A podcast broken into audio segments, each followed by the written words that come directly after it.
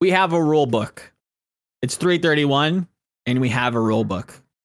I, I don't mean to alarm you, but we have rules and we will be enforcing them and gaming them to the fullest extent of the law.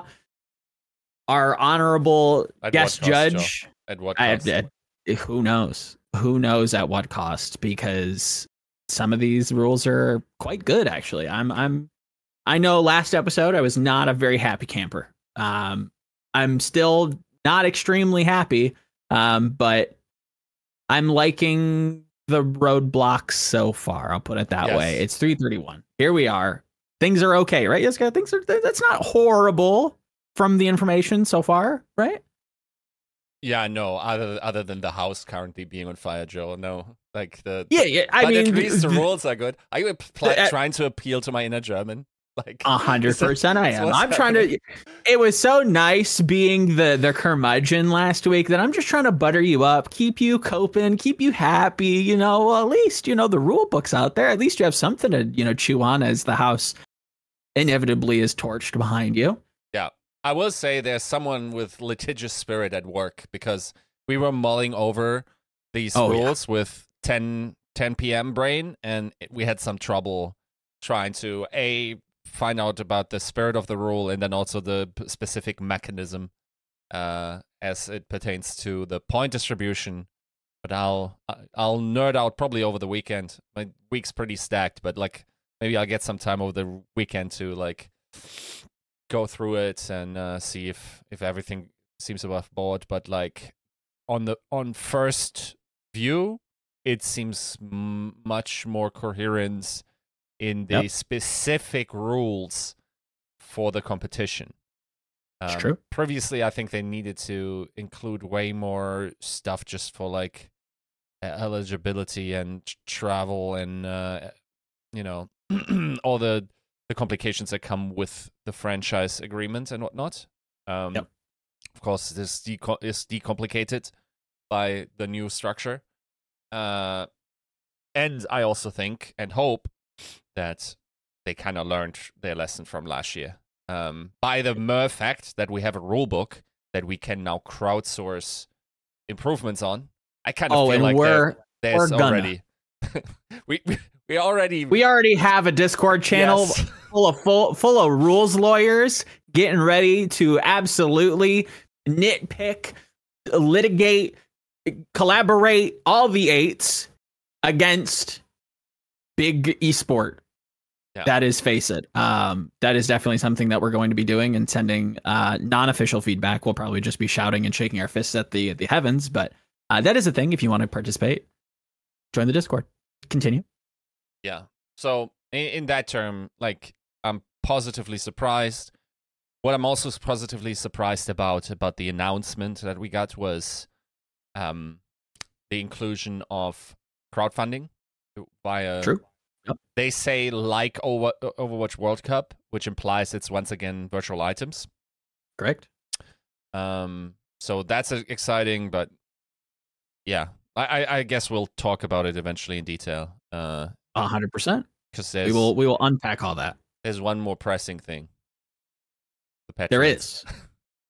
We we have some eligible patrons that can participate in the tactical crouch help us run a show league. Um, that's not a real thing. That's not happening. Just trying to be funny and failing.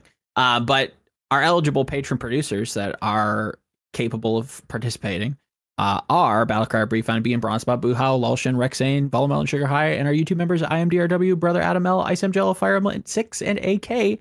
I think they'll hit top four. That's just my opinion. I think they're better than Prophet, who is now maybe being a coach. Who knows?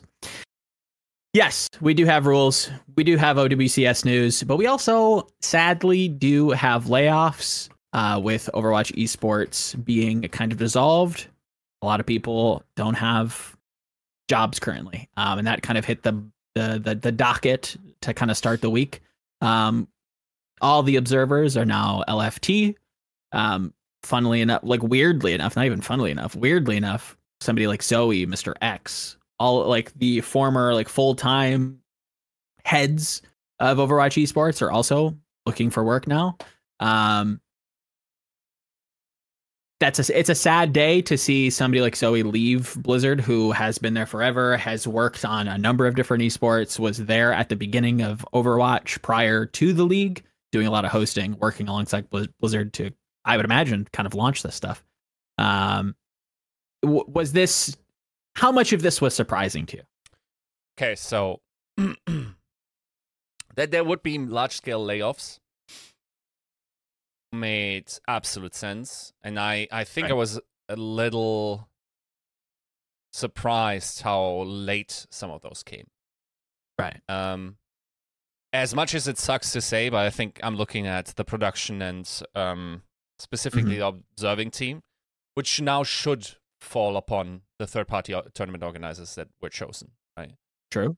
It Um, should, but that also, I mean, it, admittedly, that'll probably be at a pay cut and a contract and not Yes. full time employment, That- right? that is sadly the uh, the other side of it because as Yeah. we talked about previously, the rates were cut in half. I, I saw someone talk about the CDL uh, or COD leak. Was it COD League?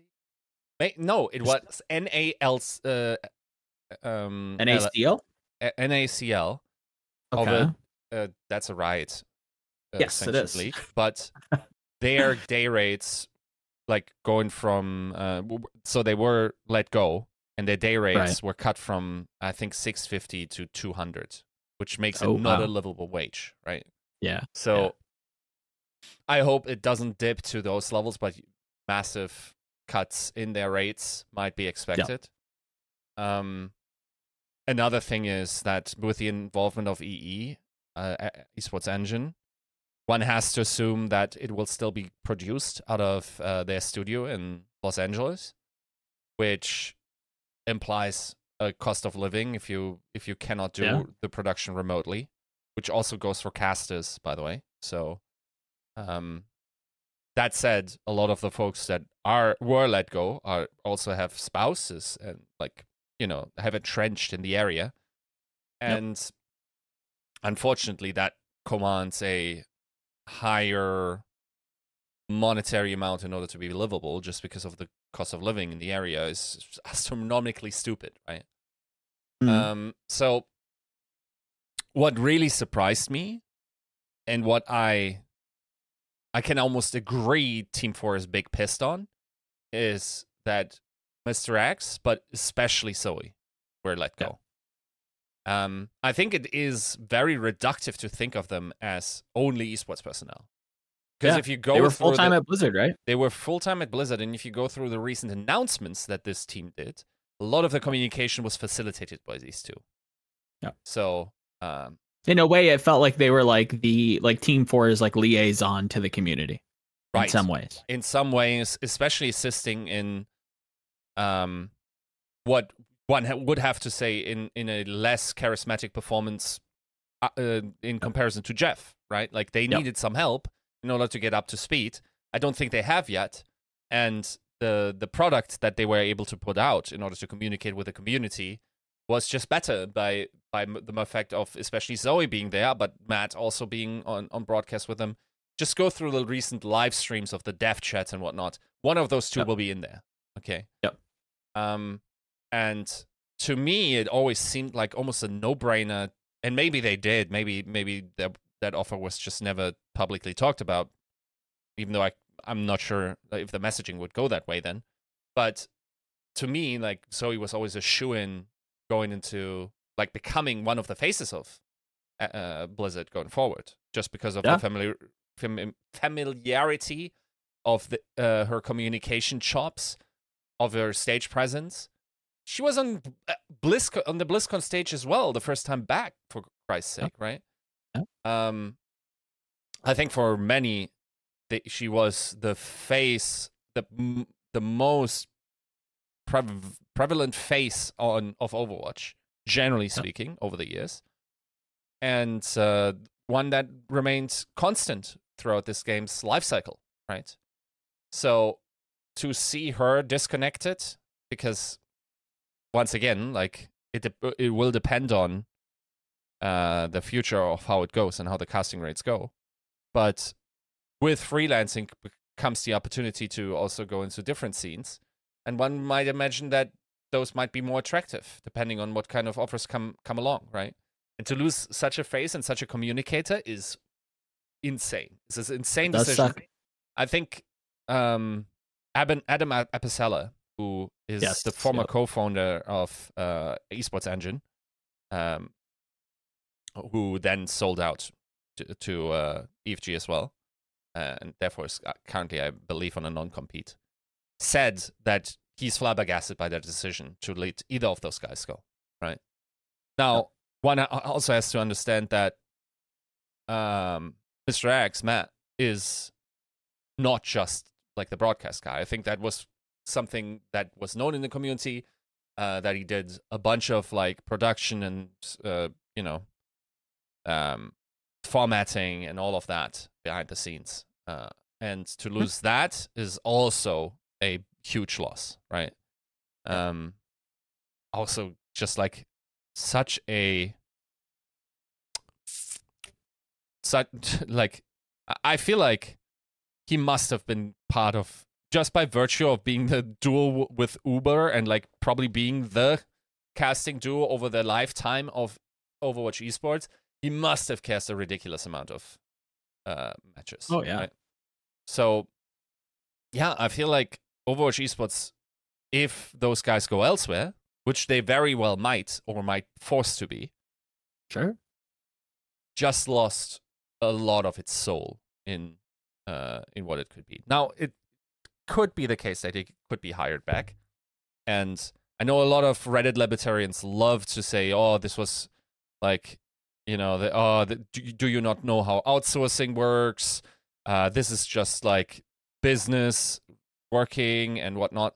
I think there are more effective ways to structure those deals where they still can be part of the broadcast experience, even under Yeah. uh, EFG, and still be effective communicators for the for Blizzard Entertainment going forward.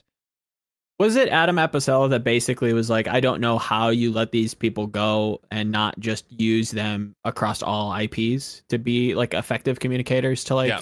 and I'm- liaison to I'm the gonna be honest. They have exactly one good communicator left in that company, and that's Chris Metzen, who just recently come back. Right. Everyone else is just like minus in the negative And- region on the charisma stat.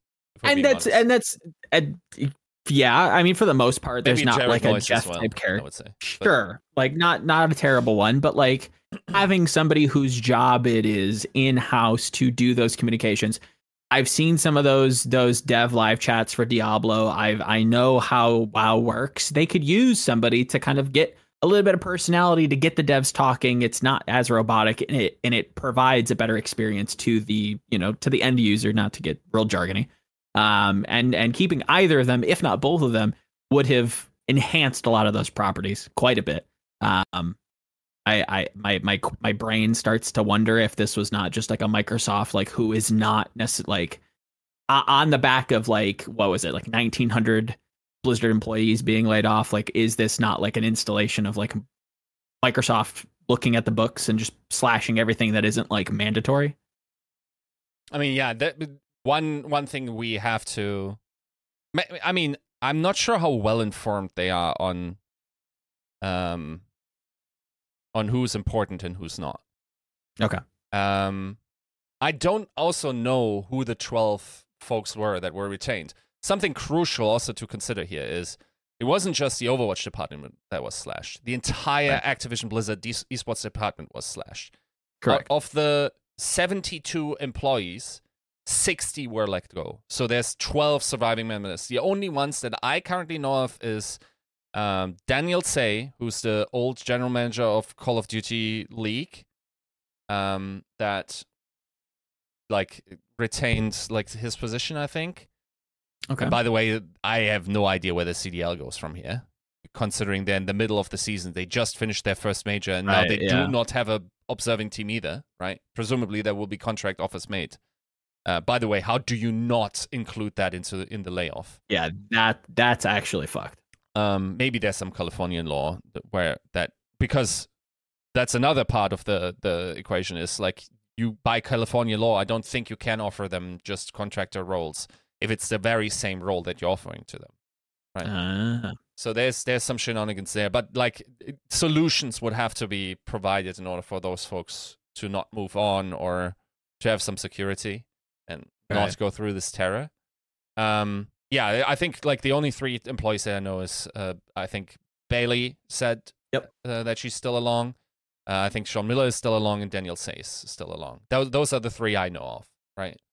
Um, so no idea who the other people are uh, on that team. Um, but yeah, like there there's a strong feeling I have that folks will at least be offered by these production companies, e- either EE or um, FACEIT, uh, to um, I wonder if it's FACEIT actually, or if it's just EFG proper for uh, Europe. I'm not entirely sure, but offered to uh, to do contract work there. Now we're looking at the calendar.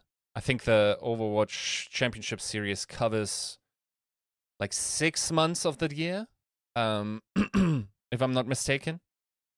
The uh, and we've already heard the first murmurings that casting rates, like the the the, the casters are piping up again in their contract uh, contract negotiations. I think what we real realistically see is a lot of departures, um, and just forced departures based on monetary cuts that no longer make it feasible to uh, live based on that salary. Yep. Um, or folks just doing a lot of multi deals that will severely cu- impact the quality that they will be able to bring to the game. But because if we're being honest, this is no slide to the to the casters. This is just like what the industry forces you to do in order to be able to survive. But if you're a multi-game caster, you can logically not spend your time researching and practicing the lining and understanding the game as well as you could if you were just a one-game Andy, right? So, Yeah. Um, going forward, necessarily, especially for play by uh, for color commentators, the level of uh, casting will necessarily drop if they have to do multi-game in order to stay in here. Mm-hmm. Um, and yeah, all of that. It, it- relocation is a question. If you, if folks can even do that, I'm looking at the, especially the European circuit. I'm not sure where it's going to be produced from. I'm not sure if we're going back to, um, bedroom casting. I don't think Yeah. that was necessarily the worst for like low stakes games. Um, honestly, if if I'm thinking, what would I rather do? Have people in a in a studio that might not be attuned to Overwatch, or experts that have been with this scene for years out of their bedroom. I know which option I'm choosing. It's definitely the second one. Um, That would be the most salient option. Um, I I will I will reserve my opinion on that until we see the casting lineup for stage one. I'll put it that way.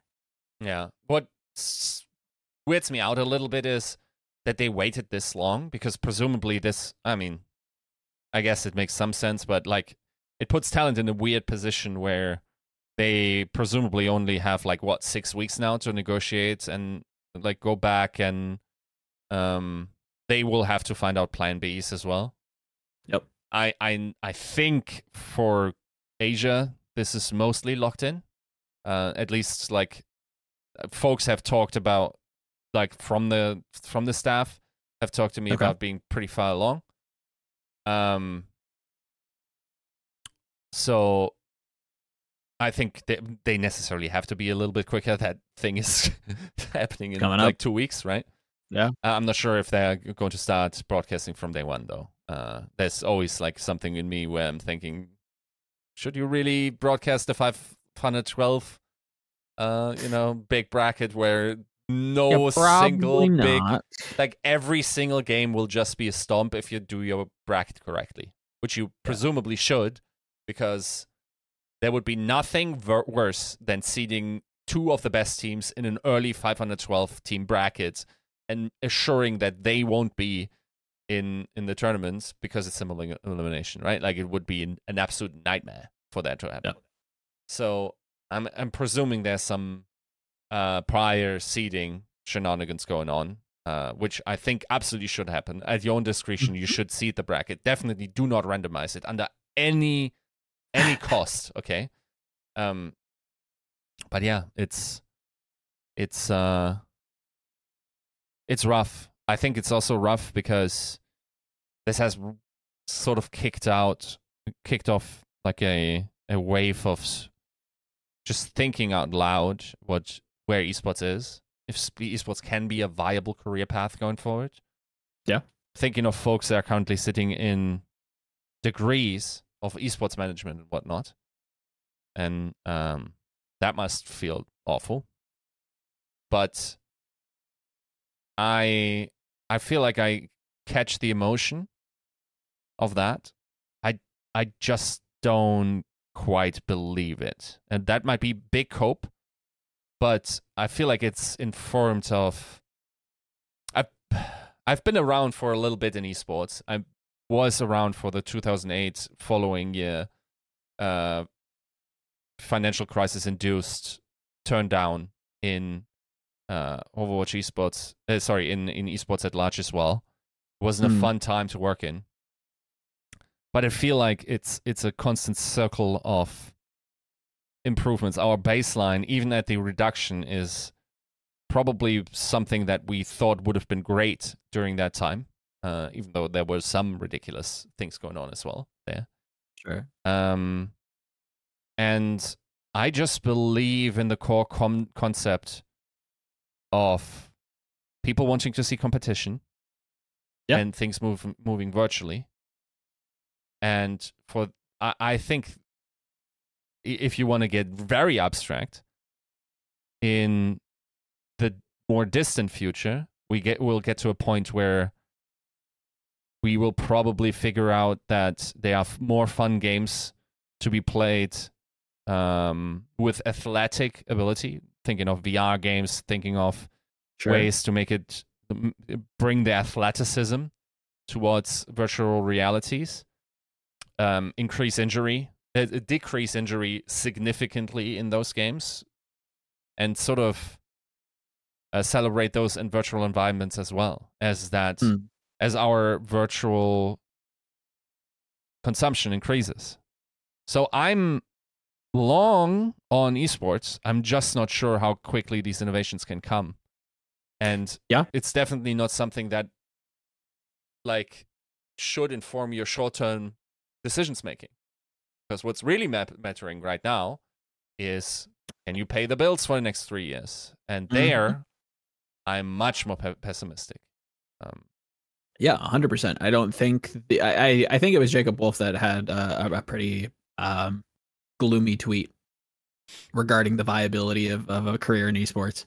Um, I think I've been I think there has been a line of safety that you can walk within regards to having multiple arms to your career whether that be content creation whether that be streaming whether that be you know multi-game maybe doing all of the above right like some of the most successful casters at the moment especially even in our space are doing multiple things all at once right um, i think for the foreseeable future i would agree with jacob in the sense that um, being a complete and utter expert within one esport um, and solely kind of doing that is probably on its way out um, within you know for the foreseeable future. I, I don't think that's a viable option. Um, however, I do think there is for the and this is this is a pretty high bar to hit, but for the like most competitive uh you know but whether it be caster or producer or content creator i think you can um I think the future is kind of multi gaming, um, but also having the brand that we've all uh, waxed lyrically about for forever that you know you have to have and you have to grow your brand and you gotta you gotta put out content and you gotta do multiple games. And it's like this is stuff that we've talked like, about and has to be done yes so yeah it sounds like a like the monetization of everything sounds awful, but I really I think what folks really just crave is authenticity yeah. and character attached to some form of excellence. You want to be informed by like you want to get an idea what the guy that's very good at clicking heads is like. Right. and their mere feeds does not inform how that's happening. It does not inform any call to action as to you know where where you should apply your money, for instance, right? That Right. happens on personal streams. Um, Yeah. So like, there's some bug in the human code, right? Where if you look at a group of people like achieving some incredible feat together, and you just see them on stage, you, there's a distance that does not make you open your pocket in this demographic. Um, while watching people slam desks and snort G Fuel uh, might, right? For no reason.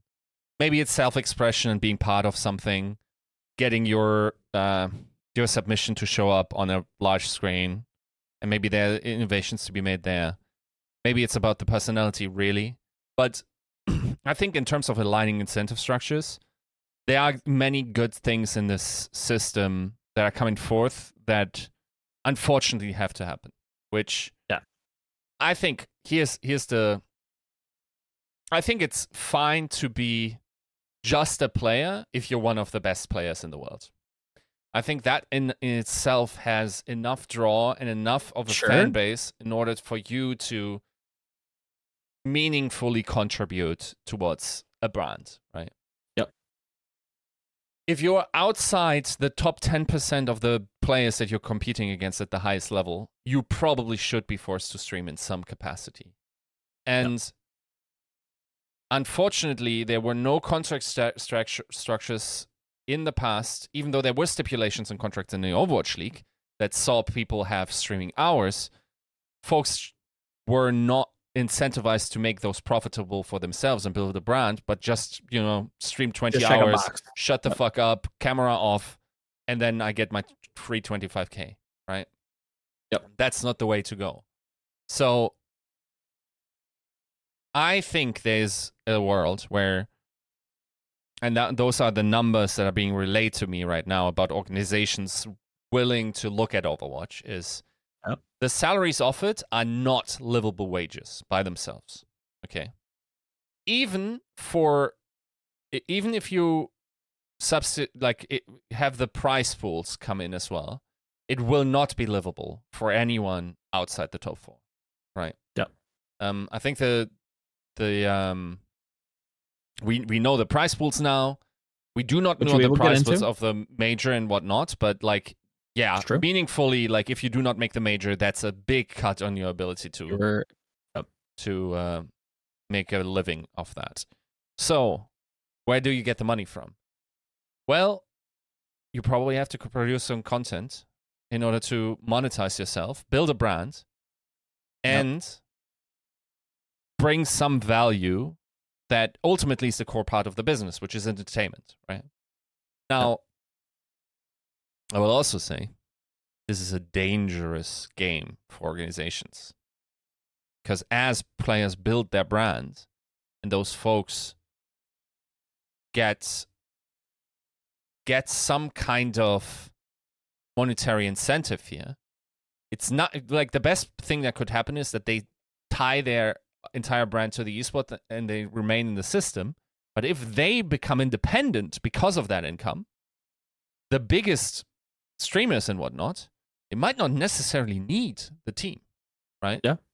At some level of uh, of organization, which would probably still require a management team behind them. Now, this is like in Overwatch is unlikely to happen unless we get like a new phenomenon in streaming from that, um, like XQC was Mhm. but yeah generally speaking like it, it should probably be feasible to make a couple of hundred bucks if you're streaming all the content um, that you're producing like playing ranked like even Yep. maybe scrimming your streaming your scrims um, and coming up with fun ideas fun narratives and also giving the players an idea what actually generates a buzz right which they previously had no idea on right Yep. and that increases competence towards the desired product across the board so in that regard i actually kind of like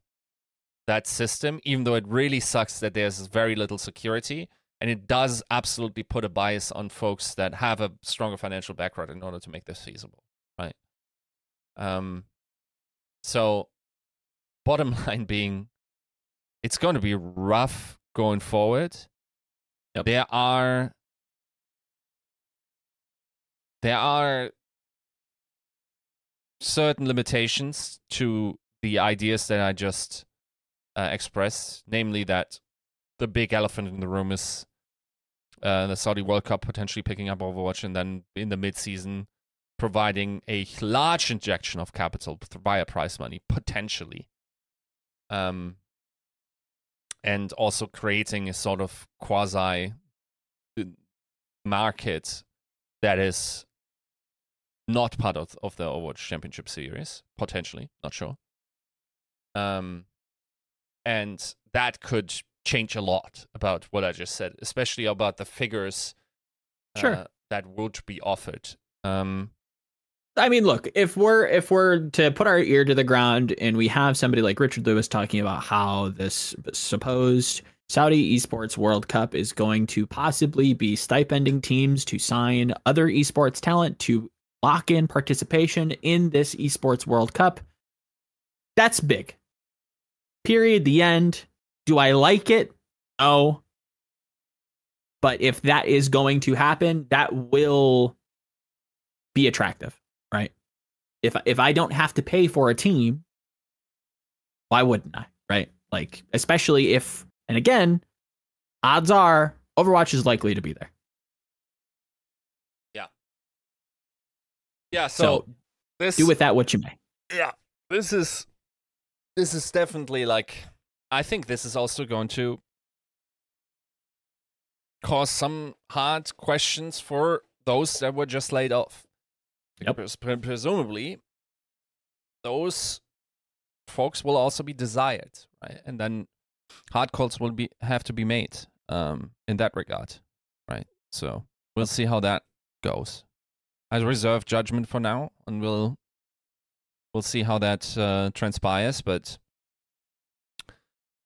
it's it's rough and uh, yeah like i i think especially guys like matt and zoe they are well connected through enough they're very visible their skill set is very obvious they're incredibly tal- talented i'm not worried for them They will be okay. It's it, it's definitely like you know concerning, and you don't want to lose that kind of stability. But I, I you know if there is anybody to be able to kind of like land on their feet and maybe even grow from this, they definitely have the world at their at their fingertips for sure. I'm I'm much Eh. more concerned about all the production staff, um, including s like production. There's some transferable uh, transferable sk- skills there. I 100% imagine there that there's limited transferable skills in observing, even though there, I guess there could be some drone stuff. I'm, I'm not sure how that I'll, works. I'll I'll take you one farther. It's there is transferable skills. I think they could definitely make moves to exit esports if they wanted to. However, it is worrisome when you also see on the opposite side of the pond, um, within Riot Games, a lot of their production staff being laid off, namely the LEC getting slashed, NALCS getting slashed. I don't know if you've taken a look at some of their uh, proposed changes to the NA League uh, broadcast, but that's a bit of a shit show. Um, a, a lot of the, the problem that I foresee is that there's a ton of production talent out there and not enough things to produce as it stands currently.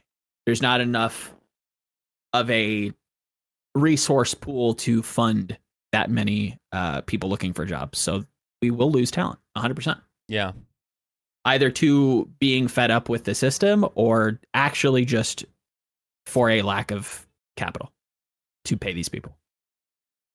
and in in in truth, like the fact that EFG controls everything also provides maybe lower barriers for those guys to just get their foot in the door with EFG. That's you know organizing a bunch of other esports events around the industry. So maybe that will make it easier for them to multicast. Um, I think Possibly. for instance, I do think Rocket League is white label produced by EFG. if I'm not mistaken. Okay. Okay. So I'm thinking, like, for instance, someone like Lemon already has a foot in the door there. Co- co- Right. Right. Like the the Are you kind of like travel is just running shorter. this like how ESL used to do it, where they would have like their talent team and they would just move them around? Mm, no, Am I understanding? no, I don't. Okay. I don't think there will ever be a permanent casting talent. They realize that the, the certain specialization is required. Um, I think from the very early years, they kind of realized that this is probably better if it's a competitive um, Yeah. industry, where it's a talent in- industry with contractors that have to fight each other. I, I hope the camaraderie around rates stays the same while everyone competes on merits of broadcasting talent, or rather output, what they bring, what they how they excite, not necessarily that they take less um, in terms of their day rate. And um, even though it, it is a viable way to compete, unfortunately, uh, it's just not a way to produce the best product, for being honest. I hope totally. that this is accurately priced in, even though I realize that there are very few good methods as to, you know, ascertain who's worth it and who's who isn't. It's very challenging, right? Um, I. I will say once again, like this is the problem. Really, is is like this is once again a year where Overwatch esports has to prove itself, and you probably want all those guys to come along in order to get the maximum potential out, of it. Yep. It's just a tough ask after Overwatch League to expect everyone to shell out in order to give this a uh, chance in hell to grow back. yeah. How many? its- How much good faith do you have left with the talent that has worked this? Obviously, there are a ton of passionate folks that you know just lost their jobs. I can't imagine that they're uh, particularly happy uh, about you know how this game has uh, Look, I'm I'm also. I'm also totally open to the op- possibility that the selection of the Overwatch League casting was not the best it could have been. Okay, as much as San Francisco Shock was a great team in season two, they needed to switch it up in order to win season three. Sure. And in the same sense, improvements are always possible. Now, endearment of the audience have to be factored in and all of that. Um, I think the product will feel very different going forward, especially under the production of EFG. I think a lot of folks will be disgruntled uh, Oh, with they, the way they run the tone of their broadcast, and or generally tend to. Maybe they will align here, even though I couldn't really imagine it because they're running it through their platforms. Um, Right. And with that come new demands. And we have folks that have worked that exact system, namely Uber, for instance. Yeah. That seem like a shoe in into uh, that type of broadcasting. But generally speaking, yeah, it will require different storytellers for a different system in order to bring the most out of it. And I I I think there's also a mild aspect to say we also have to align more with the new The new fan base that we're trying to fan base accrue, right? fan base and tone and really target message um, that's going forward. I think necessarily the selection ha- will have to change here, just because I also anticipate by the moves um, to be announced, especially around the Saudi World Cup, for a lot of the Overwatch audience, as I perceive it, to be disgruntled, right? Yep. So we'll see. Like, I think a lot has to move. You you you cannot run the same system back. That's the thing. No, right? I, you and I cannot- think we have been adamant about that on this show that it we cannot do the same thing we just did, um, and things truly have to change, and we need some experimentation. Some of which um, have already been announced through this website and rules book. Yeah. which we'll get into. But Yeah, it's it's it, you. I think the goal shouldn't be to do the same thing, just less expensive in order to be profitable. Yeah. Yeah. it should actually be to still this. reinvent it. And uh, Yes. if we're, if if the patch notes that were leaked are anything to go by, this is still very much a game that wants to change itself and find itself. And Yep. that should also be the goal of this esport. Once again, like, um, there was some there, there was a there was a spark there in 2016 of an IP that resonated. They try to recapture that magic, and it, and as much as the main game tries to do that, the esports has to, Yep. right? And Agreed. there there is a possibility, even though I find it slim, especially after like going against this fatigue and against the prejudice that Overwatch esports had going against it for the last couple of years. Um, where the label of Blizzard just did no service to the esports at all, and the product was actually probably highly underrated because people were not even going to check out the stream Right. um, it sort of has a new opportunity here, does. and that, especially, I'm thinking of the European audience specifically, and it has an opportunity to bring in new organizations that bring their own fan bases with different appetites than a localized like sports Andy might. Yeah. And um, yeah, it will be very different content. It will be, I assume, it will be much more edgy um, in terms of, you know, the G two type of Sure, it's, it's got a little bit more banter. You're poking, you're prodding. You know, it's it's what season one had a, a schmidge of before teams put a, a, stop to that pretty quickly. Um, I would I would expect a return to that, if not maybe even a little increased. We'll see. We will have to see. That one is kind of up in the air, but it is face it, it is ESL. They're a little bit more adult than us trying to be on Disney XD. You know, it's uh it's it's different. Um, and that's again probably for the better because yeah, you're, that's you're you're that's committing to a fan base that wants to watch and not just celebrate some weird sense of tribalism. Um, it it it, it will be different. Um, and you talk about you know teams coming back and organizations, um, you know potentially maybe checking our esport out for the first time, maybe not the first time. Um, one of the big things that we talked about last show was the prize pool, which we do have an announcement for. Um, Overwatch, obviously, OWCS put out a, a, a brand new website with a bunch of details, one of which was the prize pool.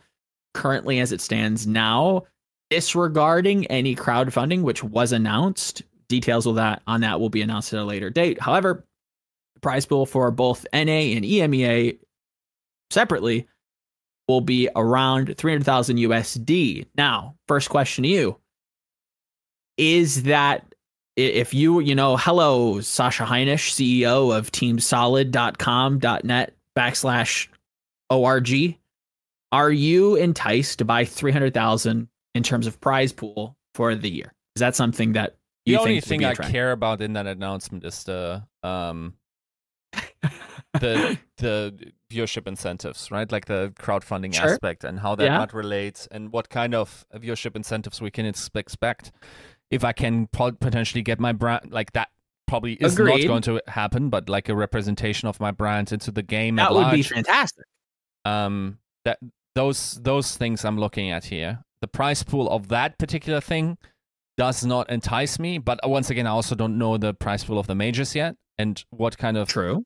um, profit share there will be with my organization uh, based on the viewership uh, incentives, or rather the the crowdfunding aspect. Right.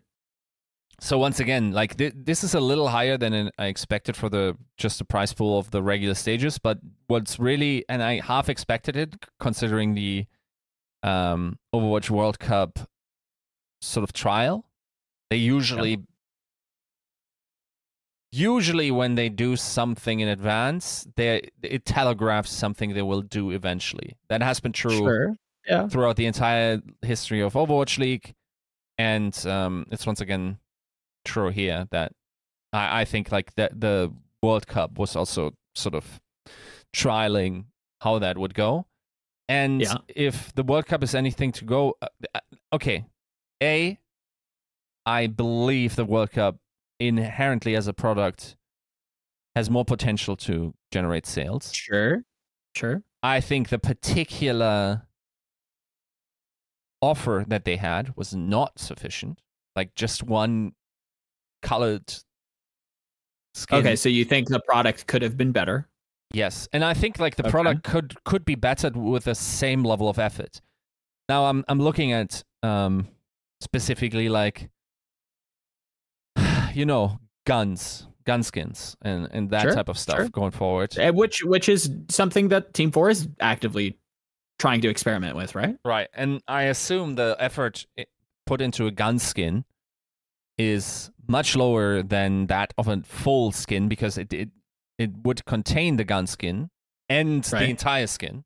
So I assume the gun skin would be uh, less work, and to go into a bit, little bit more customization that is a little bit more granular than Overwatch World Cup, right? Like maybe Sure, sure. more like country, you know? Yeah. That in itself already would make all the difference, I think, in the in the attractiveness of um, the particular offer for Overwatch World Cup. When we're looking at the price pool breakdown, uh, sorry, the the Overwatch uh, Championship Series and what they could offer there, it gets a little tricky because you probably do not want to have organizations in as they're not a constant in your game going forward. Like you do not have a franchise agreement. So it probably would have to be very dope skins that really do not have a lot to do with the particular teams. But Right. I would at, may, at least make it thematic towards a particular season.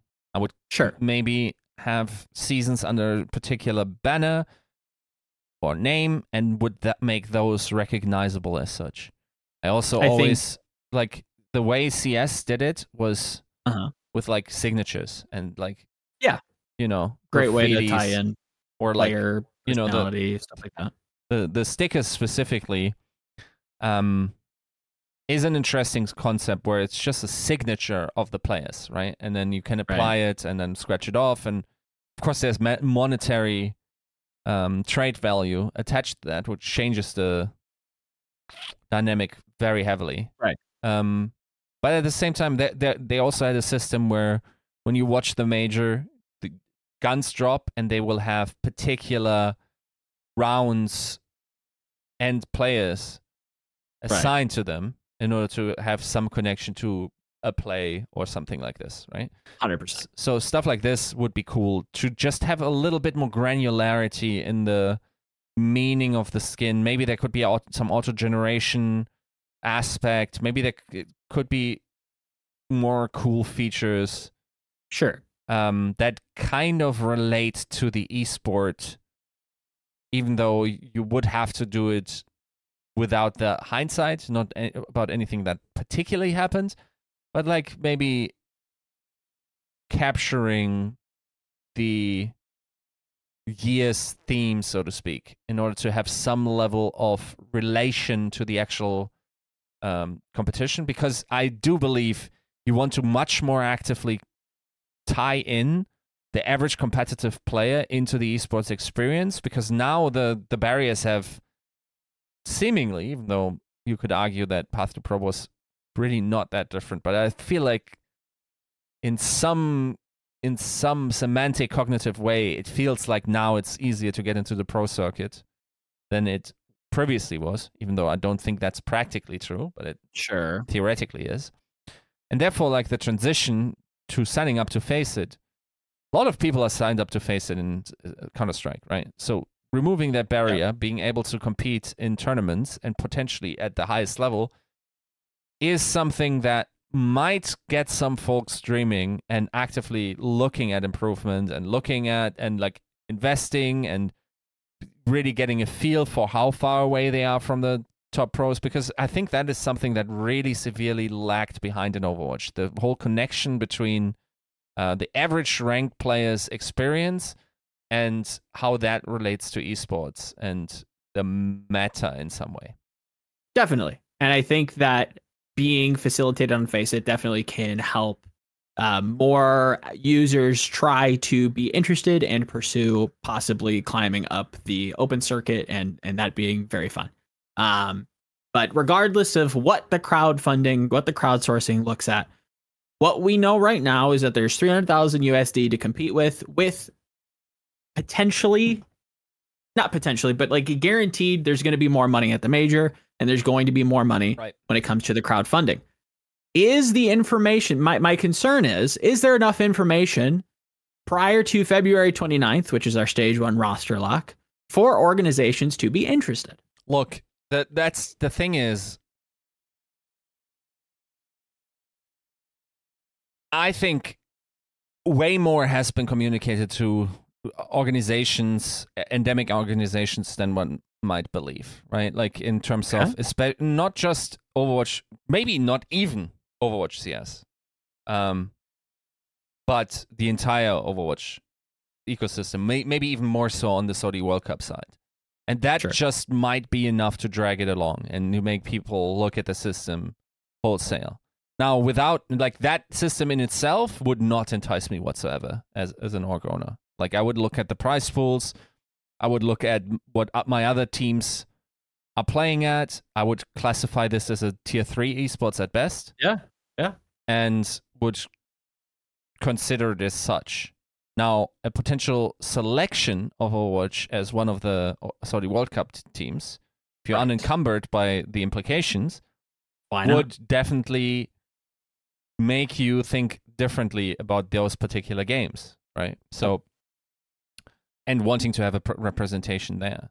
So, and then if you're already co- competing there, maybe you might just look at the the entire thing, and maybe you're bringing a fan base along, and maybe that means like everyone gets more interested. And Overwatch is still a very well frequented game globally, so maybe there is a core audience there that you can appeal to, and maybe you then can buy into it. I think that's Right. a much more bet uh, like streamlined way to making you as an org owner believe, especially if you hear the salaries are, you know, bare bones, but or expectations of the players as well. Sure. Yeah. Um, I think. Ah, no, let me not talk about like what I heard Toronto is making, but it's not astronomical. Right? Sure. Of course. Yeah. Um, so, th- like, yeah, I th- I think like as an orc owner, I'm much more interested in the in the effects outside what is has been announced. The only thing that would Sure. excite me here is the potential of um, crowdfunding, but I'd also very much be interested in what what my cut is and how I can insert my brand and make my brands be the I yeah. I I I severely doubt that at least in the foreseeable future that that is going to be any type of possibility. Um my biggest concern because a lot of that is predicated on Blizzard communicating this to large scale esports organizations, some of which have already been burned by Blizzard in the past, namely within the Overwatch League. Um, is there good faith? Is there even like remotely normal amount of faith um, that this will be a product worth investing in? I I, I really wonder. Um, I I really wonder whether or not they've been in contact with some of the biggest esports orgs to try to court them, or is that really just being fronted by the Saudi World World Cup? which Um, I, I'm not I sure if Blizzard would be in contact, but like w- what I can confirm is that they are definitely talking. I'm not sure if it's Blizzard or if it's the third party tournament organizers. sure it could be but I- I, suppose. I have to a they have of course pitched that rough idea already to all the prior owners. Um, in some I would imagine, yeah. That that seems like you have the foot in, you have you know open channels to communicate to. And but I can't imagine going to something like Team Liquid and being like, "So, would you like to hear our OWCS pitch?" And it's like, no, Mm, yeah, maybe not, but maybe maybe. Yeah, I I don't know Maybe- who does the selling of You know what I that, mean? right? sure, like I think some traditional esports organizations have been approached and I, I would imagine. are, are being courted and there is a willingness to get those folks back on the table because a lot of like that's their crowdfunding in in some sense because like the Yeah. system just stemming then investment is yeah, it's it's unlikely to happen, but yeah, it's my biggest concern there is that we've had evidence points in the past of Blizzard talking to orgs and not providing enough information or any information at all. And that concerns me when it comes to within a month's time having to make a decision of whether or not I want to sign a team. Or we just wait until a major, like I assume, and we just sign the best team and we are guaranteed some exposure. We're guaranteed some kind of a return, right? Mm-hmm. As as these teams attempt to qualify, they will be teamless until it matters. I would assume it's pretty high coverage of like at least the biggest teams, the most hmm. I think I think teams will slow roll this. I think they want to slow roll this to get as I, much information. I heard, like I, I I know some esports organizations are involved that you would say, huh? Who? Yeah. Um, especially I, I bet I would. Right? Like maybe, maybe. Um yeah, so I'm not going to force juice, but yeah, that we can we can chat about that. But yeah, as it stands now, the details are pretty slim. As you know, again, the details that have been laid out means that roster locks are, you know, near not monthly, but you know, February 29th is our first roster lock, followed by April 4th for stage two, and then the major um rounds out the end of May, right? Like that's that's going to be the foreseeable future of what these organizations are targeting. Do we have enough information, at least from the public channel, to to guess if these teams are going to be jumping the gun my my opinion is they will roll this as long as possible. At least the big ones. Yeah, maybe. I think I think by the time this rolls around, we will at least have 10 teams signed globally. Probably more. 10 teams signed globally. Yeah, probably more and signed so, to like salary playing paying right right right right right right not not 50k a year but you know getting being signed to a team making a salary. Yeah. Being you know being being signed.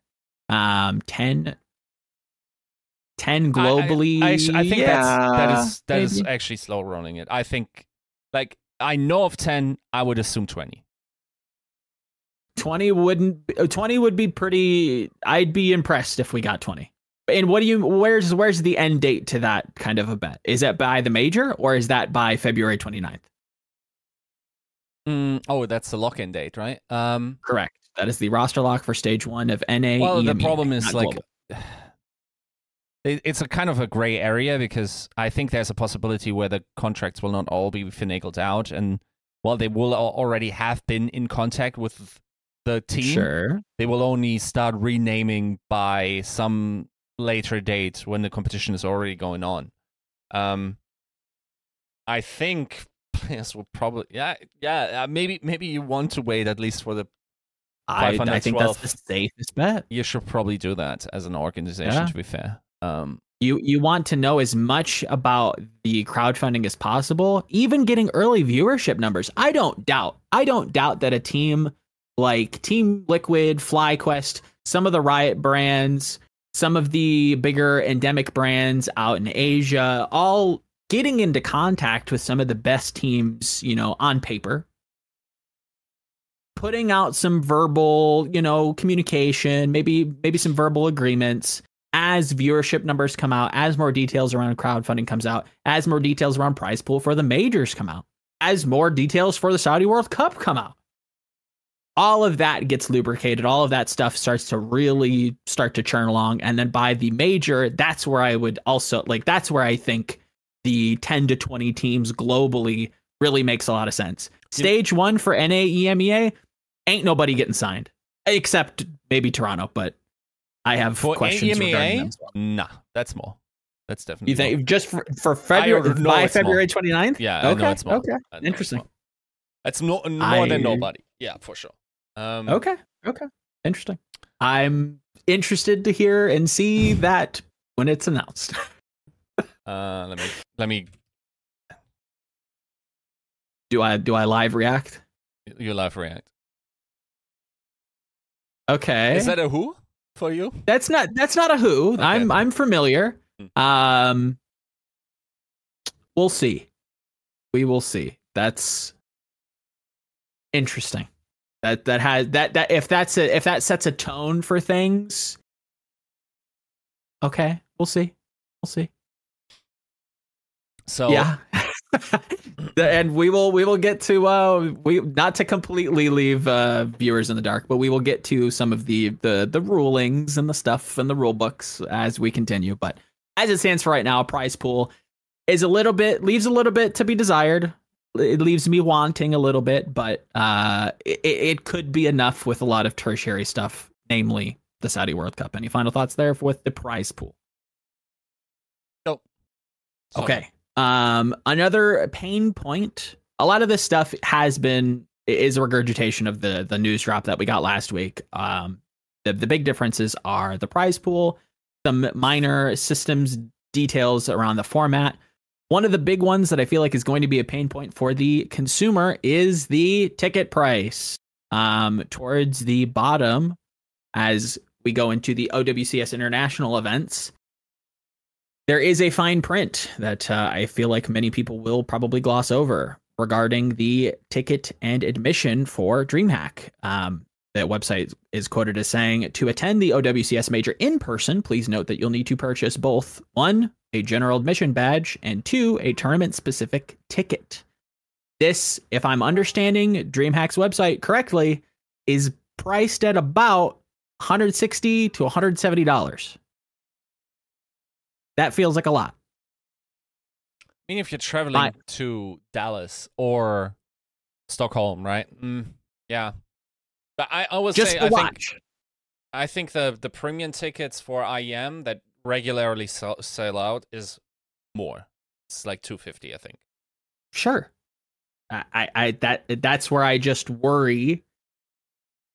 IEM has a culture of having games that regularly charge people that kind of money to show up. We don't. Yeah. I I that has me concerned. A quick way to alleviate the, that concern think, is to package that maybe with the crowdfunding. I so a portion of all ticket sales go into crowdfunding. I don't know. You're not just going to DreamHack for Overwatch alone. I think you're going there because it's like um, a vast array of experiences in regards to gaming, from cosplaying to a BYOC sure. to sure. seeing other esports to talking to content creators that will be there and like influencers. Like it's much much more an exhibition than it is an esports tournament. That's th- I I agree with you there, but I feel like these two things are mutually exclusive, but are not being not there, there is not a product to have mutual exclusivity. I do agree that DreamHack is about like is worth its weight to buy a ticket for. But if I'm not interested in DreamHack and I just want to go watch Overwatch, I have to buy a ticket to DreamHack. Yeah. Will people do that? Likely. Are we pricing people out of just showing up to the first season of the OWCS by nature of having to buy a DreamHack ticket? I think that's just an overwhelming yes, no? Like it that seems to be kind of a hard ask for people to go, "Hey, I know our big billion dollar Overwatch league just died, but can you f- shell out some money that you've never done in the past to come watch the the spiritual successor for the thing that you liked?" Look, this No? Oh, darn. From the thing like from last year, there really also aren't that many seats. Like from my like maybe they're they're increasing them for for those two specific events, but I we had um we had a uh, one of my bosses was at uh, Jönköping. Okay.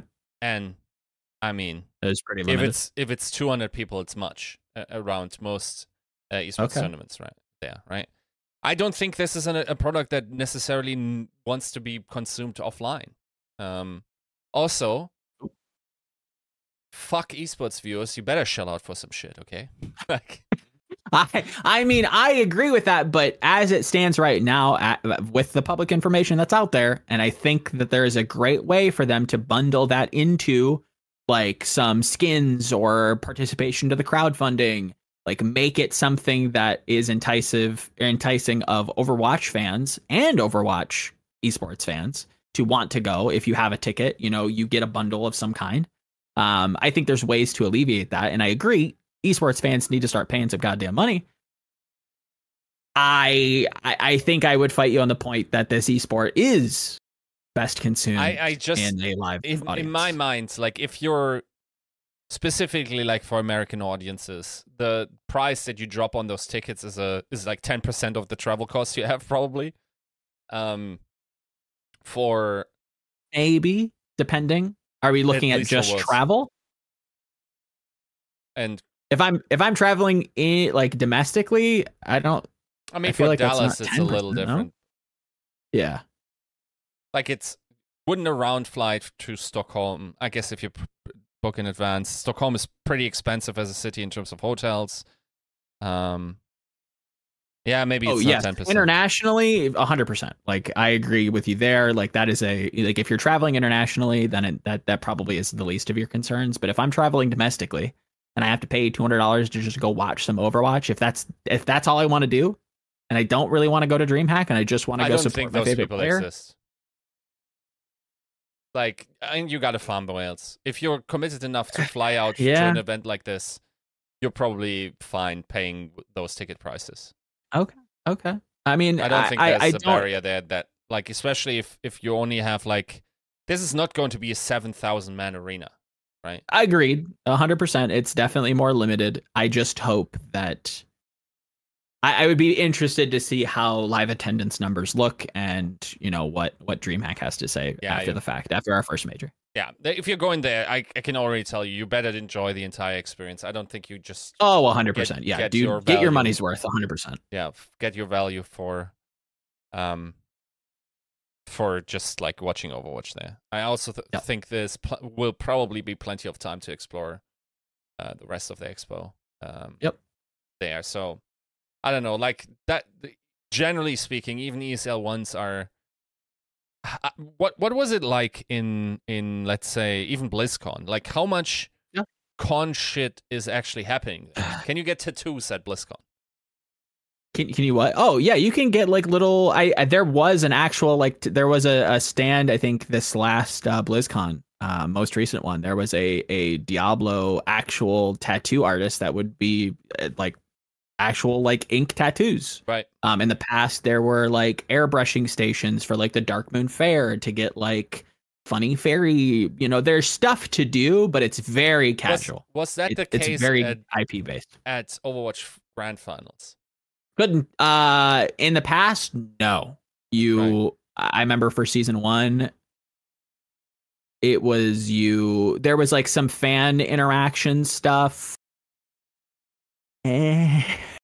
but there's not like a ton of activity. It's, it's. I mean, obviously the the the big draw is the games, and you show up for the games.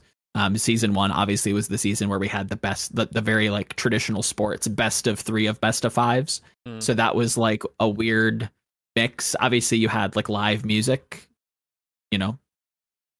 DJ Khaled was there, shouts, God did.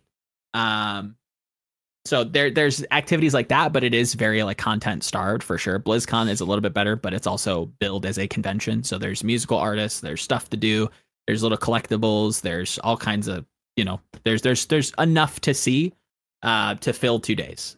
A lot of people bitch that it should be three days, but let's be honest, there's not enough to do. Um, it, it, it, they are pretty starved for content. I've never been to a DreamHack. I can't necessarily comment. Um, but I would imagine that a lot of it is still like very, you know, culture focused around, you know, bringing your PC. That that's at least what I th- when I hear DreamHack, I think of like the It's older like that. 2010 It's, it's you know that. you're bringing your PCs. You, everybody's on LAN. You're playing games with the the the crowd from down the the the the sh- not street but like row from you. You know you're you're making you're it's it's a it is kind of this like communal gathering point for gamers um with a ton of other things going on. I just don't know how much that necessarily crosses with uh at least our esports audience. So that is I, maybe that is uh, a, a lenience towards your wondering if our fan base is even remotely interested. Whether or not they're priced out is regardless of the fact that you know, would you want to go to a dream hack? I don't know. I really wonder. thing I'm wondering is like the other effect is also like if you're already at DreamHack, and I think if I recall correctly, that over forty thousand people pass through uh, Jönköping. Might be Right. wrong, um, but it's reasonably close uh, to a real number, I think. Um, like it would wouldn't it be cool for folks to just like walk by and catch some Overwatch and like maybe you know have some experience of the Oh, excitement there and A experience hundred that percent. and I I- feel like that might it's it's framed as seating. That do, not doesn't Yeah. necessarily mean you can't you know watch on some screen and still catch a vibe there. Yeah. but yeah, I I- think hopefully there's there's an experience there because like some people might catch the Overwatch itch just watching the action uh, there. A hundred And percent. Those those experiences and those um yeah those, It is successful marketing. experi- e- experiences are much more effective than you know seeing a twitch stream while scrolling Mm-hmm. through the uh, category selection on twitch I'll I'll take a page out of Adam Apicell's book. I do think that you know the way that esports is trending and the way that DreamHack is being propped up. I don't particularly care for where the money comes from, but the the point still stands that having multiple esports under one big tent, it is a pretty fun experience. You do get to experience a lot of different things that you wouldn't normally get to maybe be exposed to, and that is a marketing tool that these developers can push. I, it's, I I, hope we do see more of these. I think very often it's not just a game match for you to be able to enjoy it, um, an esport it's also a community vibe match Like Mhm. if you're tapping into an esport that you do not even fuck with the game with, but the people are kind of like your tribe, and you it feels like you're Yep. sort of aligned with them and their general uh, outlook on things and how they have fun there. I think that might just be enough to convince you that like Yeah. there might be something maybe there. I should be watching. Maybe I should be participating. Maybe I need to pick a you know a, a team or you know whatever. yeah, if my group of friends starts watching golf, fuck, like I might just. I mean this this I- I mean I'll I'll give a quick anecdote. I think this very like nearly happened with F1. A lot of like friends of mine got really big into F1 and they were like, "Oh, you got to check this out. You got to watch Drive to Survive." And I'm like, "Okay, like it, the marketing just works by word of mouth." And now I know about F1. Now I can name you a couple drivers and like I've seen bits and pieces and it's just like, "Oh, okay, this is interesting. Like I I might check this out." Mhm. That's in a in a smaller, very condensed down version is what I feel like you're talking about with DreamHack and a lot of these older Big Tent esports uh, formats. Let's call it. I like I'll I'll say like that happens to me with Call of Duty. I think the game is Yeah. ass, but the the folks like surrounding it are just making like fun content and also Yeah. like have some bite to it that I enjoy. You know? I it's it's I feel like esports in general gets like that when any title gets towards their like world championship. Like every time TI's around, why why wouldn't I? I have friends Yeah. that are into Dota and they'll talk about TI and it makes me want to check it out. Mm. makes me interested. Same thing with COD. Same thing with you know WoW Arena. Whatever it is, like if there's if there's somebody who's interested in it and is talking about it, and it sounds at least remotely up my alley, why wouldn't I? Yeah. Right. And that's only more pushed on you in a live environment. You're you're walking around. You know, maybe there's not a match on. You want to go do something. Oh, let's go check out StarCraft. I wonder what's up with that. I haven't seen that in forever. Let's go like take a take a watch. You know, it's it is uh, it can be very successful and I hope that we do return to it, but we will we will see what the numbers look like at DreamHack. Um, hopefully there is some OWCS interest, um, and hopefully um, some people get some seats, and hopefully they had a good time. And if you do do that, let us know. Um, any any last thoughts there on the website? Anything No. else that feels pressing? No. All right, get your rules lawyers hats on. We're diving into the rule book. We're getting into it. First things first. We have map bans. I really want to tweet this out because I know it will get engagement because I don't think very many people are talking about this. we have map bans. That is a brand new systematic change that is out. Mhm. What do we think? It's kind of interesting, especially like I think someone pointed it out on Yescode, is um that there is no clause of like this might be subject to change. You know, there's no trial period for this at all. They're just like, sure, yeah, this is it. just going to be a thing. Yeah, send it because that because now the context there is that there are plenty of other instances in the rule book where it's like the administration is you know within their rights to change the hero pool or change the the map order or change the uh the game mode order at any point in time but the vetoes is not like that at all. It's just it is. And that's interesting because that's something that we've talked about and, and debated for a long time and it's just here. Deal with it. Yeah. Um i think the important part, if you scroll down a little bit, Eric, is I think about the veto structure, right? Yes. Uh, maps and mode order for each match will be decided by veto conducted on the Faceit platform. This process will be conducted as stipulated in the below sections. And then it's um, every LAN event match, the highest seed team must choose, blah, blah, blah. But the more interesting part is the how it how it works. So basically, on map one selection, which will always be control, we do not have a mode selection. Uh, the modes are predetermined, which is uh, for I think the first one, uh, control, hybrid, escort. Yep. Um, and then, you know, um, in case of a tiebreaker, flashpoint. And the order of operation for the audio listeners is Team A bans one map from the available, map pool. And then team B bans one map. And then team A selects map one. Okay. And then B selects the side for map one. So we're not striking down. Okay, let's look. We're not striking down until there is a neutral map where just each team gets one ban and then team A decides from the pool right. of the remaining two, let's say, control maps. Let's say, for example, for audio listener's sake. Um, Yiska's team A, he bans Ilios. I'm team B, I ban Lijiang. Yiska picks the map, I pick the side, we play the game. Right. The, the remaining map pool being Nepal and Samoa. So, in comparison to Overwatch League, um, oh, wait, I actually don't know this. Why do I not know this? I think there's a pre selection on the highest seed getting to choose if they want side or map selection, but I'm not sure. Is that not only in playoffs, correct? Could be the case, yeah.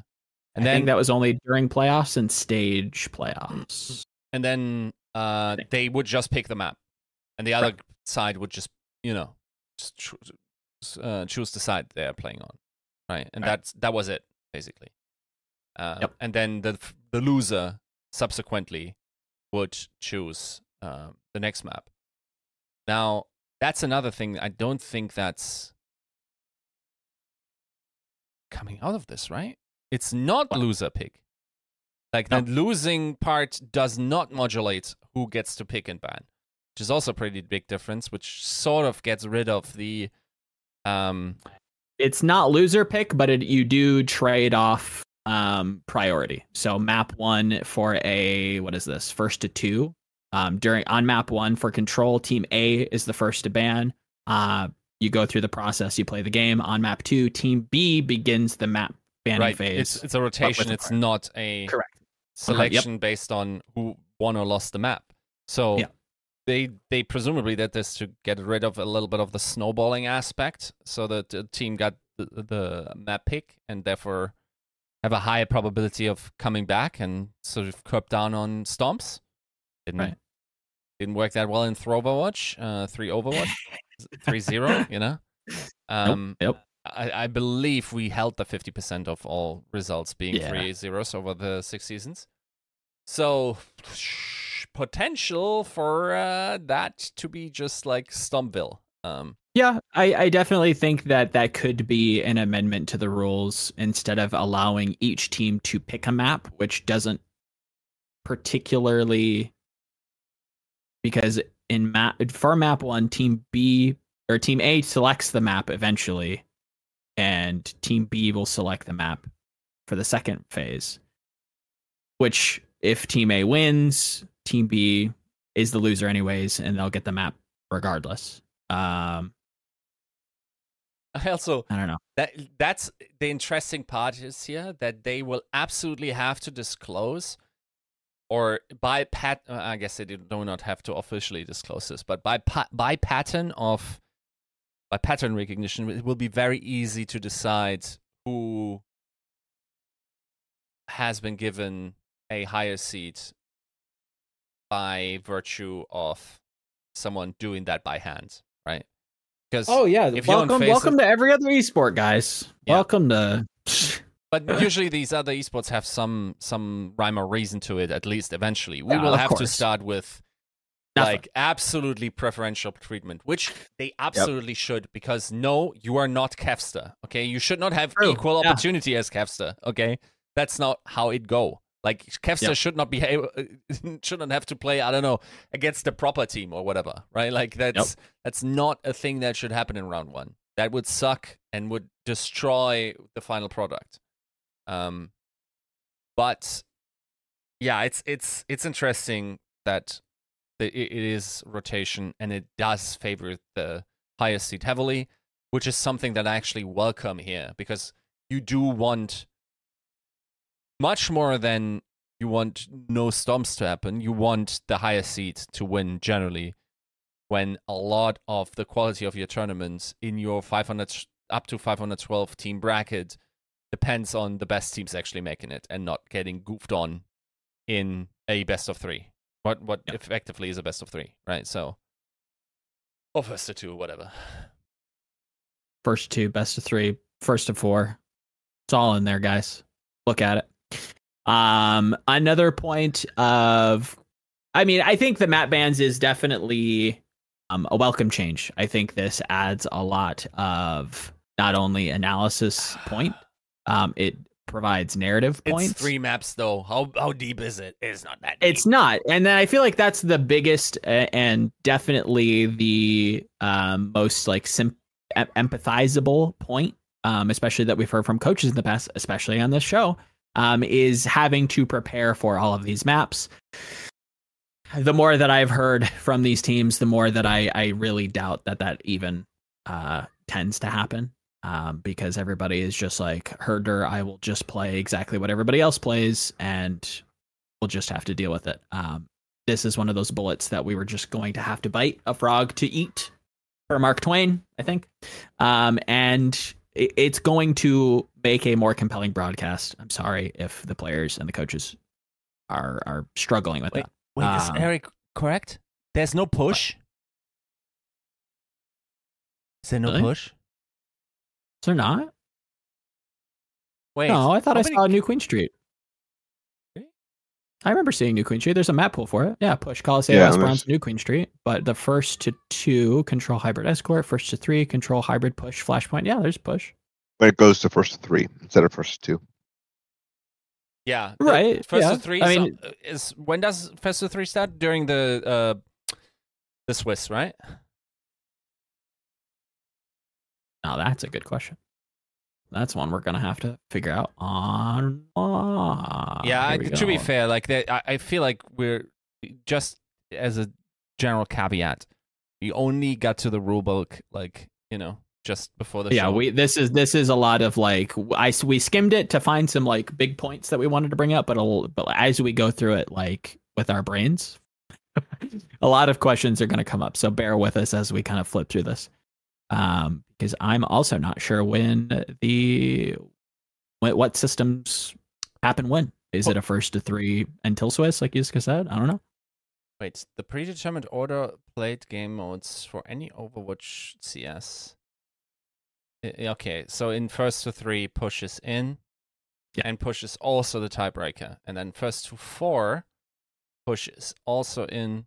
It is kind of interesting that it pushes third in a first to three, but not at all in a first to two, even though it would still be if I guess they want escort to just like because it's the last mode in the um in the other formats, they want some Yeah. frequency. There. Yeah, it's fair. I I think also, also uh, for, um, escort is just like the most compelling with hybrid.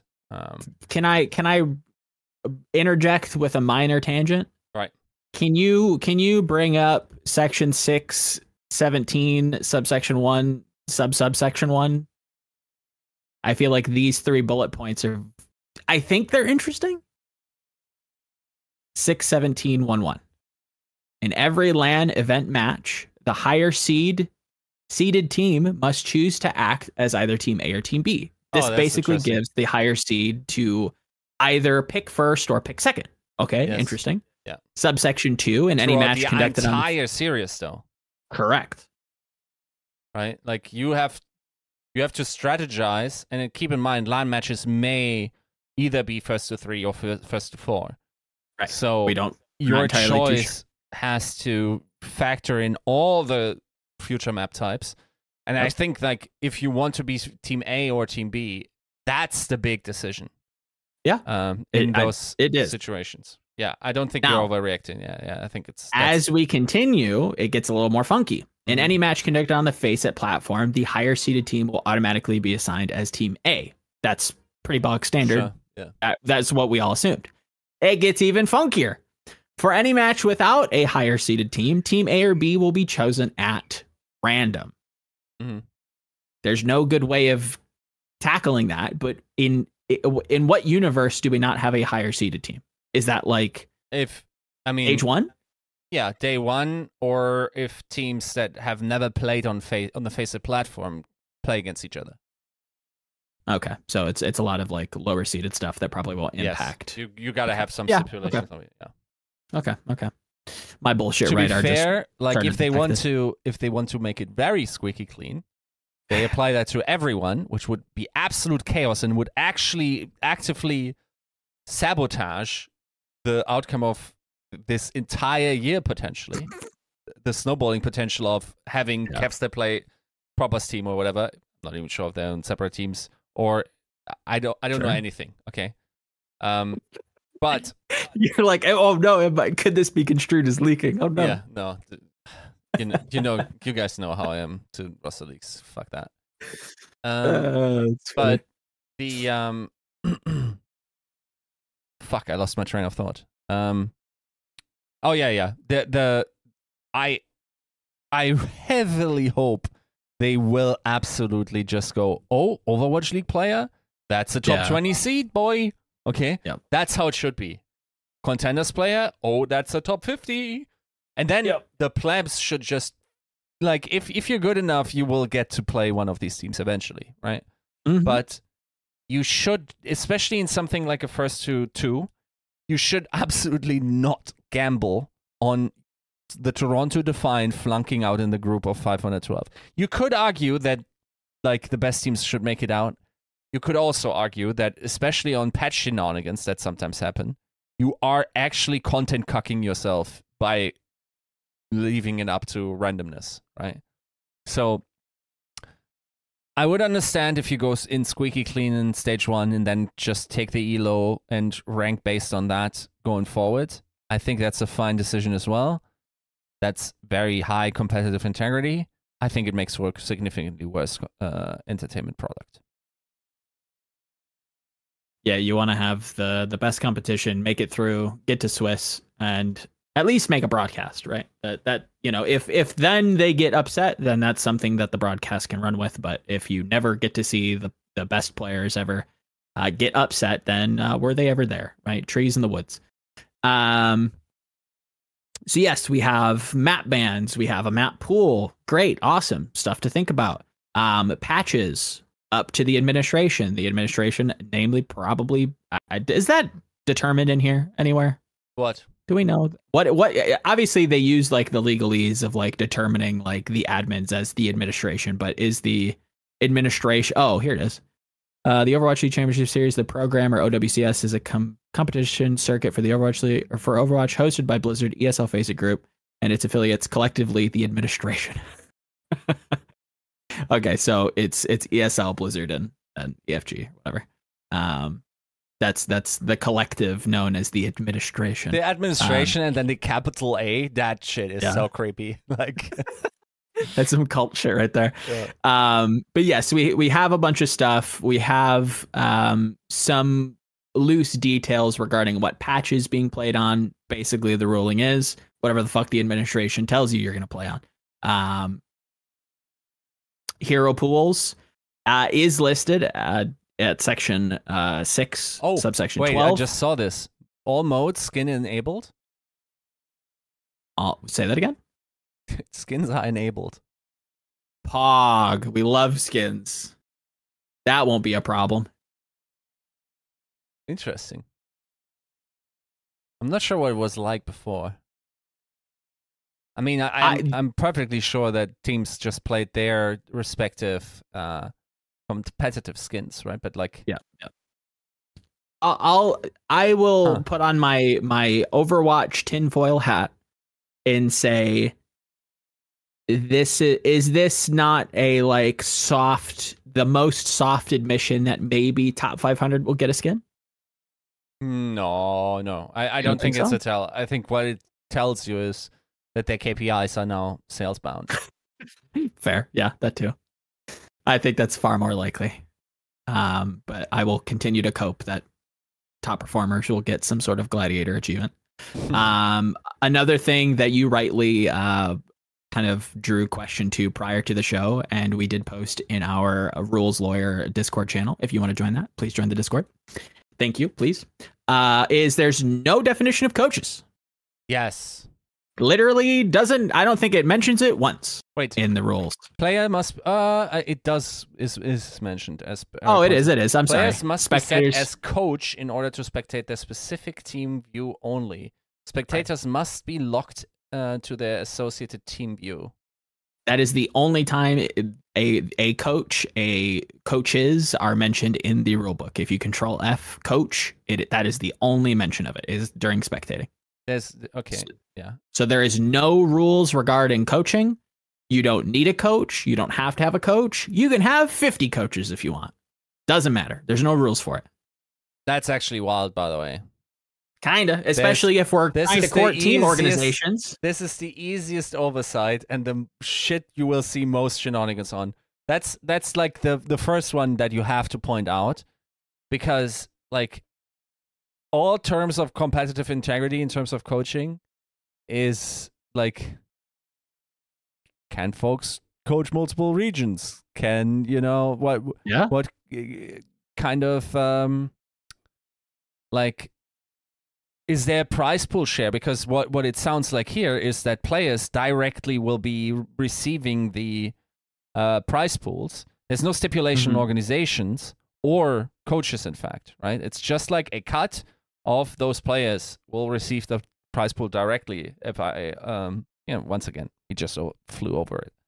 Um so there that seems to be something i mean i, I understand not assuming that we would be too many active coaches um at this stage Well, I mean, is- but is it, it- should still have some you know. Is it not i I mean I- i agree that there probably isn't going to be a ton of active coaches at this stage but if if we're going to like have the conversation that at least by land we will have up to if not surpassing 10 to 20 signed teams. I would imagine there's going to be some coaches. No? Is that crazy to say? I'm i, I feel like it, it, there will probably be. We already know that Casaurus is one of them right? Right. There's one and we haven't even started playing. Yeah so and i can yeah. It's it, it is weird yeah it is bizarre, right? Coaches aren't being listed. That's really bizarre. Um, I think that's to the extent of like big worries that the rule book has has driven to us as it stands now. Next are some questions that we are uh, actively trying to pursue answers to. Um, first off, is team travel covered? yeah yeah that's big that's big Don't know. I, I if it's mentioned in here, I haven't spotted it just yet. Um, but that is going to be a big one because uh, as we've laid out from the past couple shows, motherfuckers aren't getting paid 50k Mhm. or more than that. Um, so is this going to be Blizzard fronted? Is this going to be team fronted? Don't know. I saw Eric jump to something. Do we have an answer?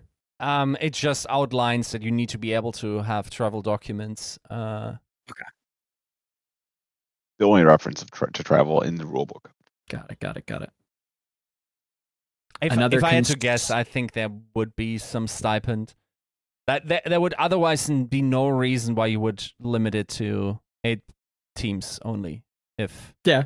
like Would have to- yeah, it would it would maybe cu- mm, would have to figure something out, but then just run single elim with eighteen te- uh, with, uh, sorry with sixteen teams, right? Um, Mm-hmm. even though that doesn't actually necessarily cut down too much on games. Now that I think of it, yeah. But uh, then again, like three days for sixteen teams in a double elim or single elim bracket seems kind of possible, even though strenuous. Um, but it, it, yeah, I I feel like I hopefully think it's implied that they will receive some travel compensation. It might not the the way this worked in the Overwatch League is that Blizzard gave teams that qualified a stipend that barely ever covered the entire travel cost, especially to Hawaii, because that's not Kind of expensive. yeah, it's not cheap, right? It's a little expensive, guys. Yeah, hundred percent. Um, another thing that uh, as I continue reading through it, I am still kind of worried about is uh, reserved sponsorship categories, uh, sub or section five, subsection three, and subsection four as it stands as well.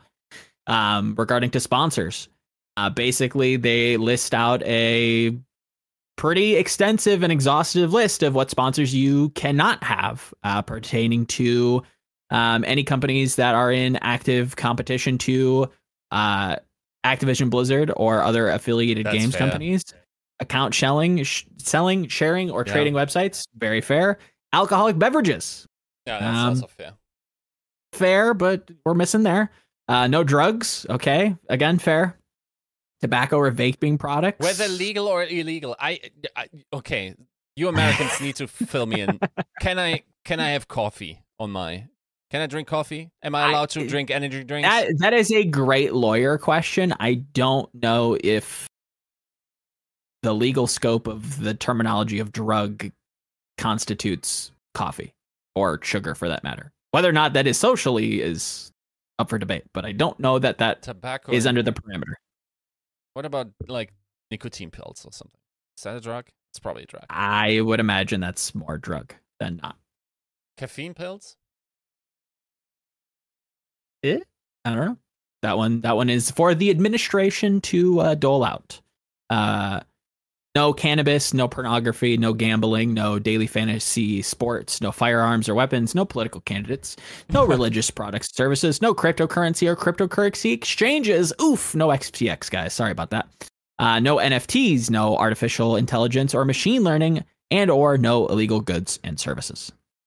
So, on top of that, there is also a pretty extensive uh, up to the administration um, kind of uh, very broad scope of other restricted uh, platforms and sponsorship opportunities as well. So no, or, or it is up to the administration to deem whether or not video game platforms can be deemed a sponsor. The ca- this category includes gaming consoles such as Sony PS5, Microsoft Xbox, as well as PC-based gaming platforms such as Valve Steam Deck and other dedicated video game platforms. Other esports competition platforms. This includes competition platforms such as FACEIT, WaraGG, and Smart Start.gg. Uh, computer graphics cards, namely Intel, AMD, and Nvidia, and automobile manufacturers, which could include Toyota, Ford, or Volkswagen. Now, the final one is important because there are quite a few organizations that have automobile sponsorships, namely Team Liquid. I think is title sponsored by Honda, if I'm correct, or if I'm if memory serves. No idea. So again, not not surprising, but also different from the Overwatch League because we had quite a bit of cryptocurrency and cryptocurrency exchanges, especially towards the end of the Overwatch League.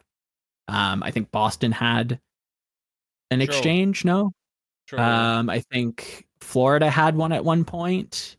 Um, that was kind of the one of the the final things that you could kind of get some money out of.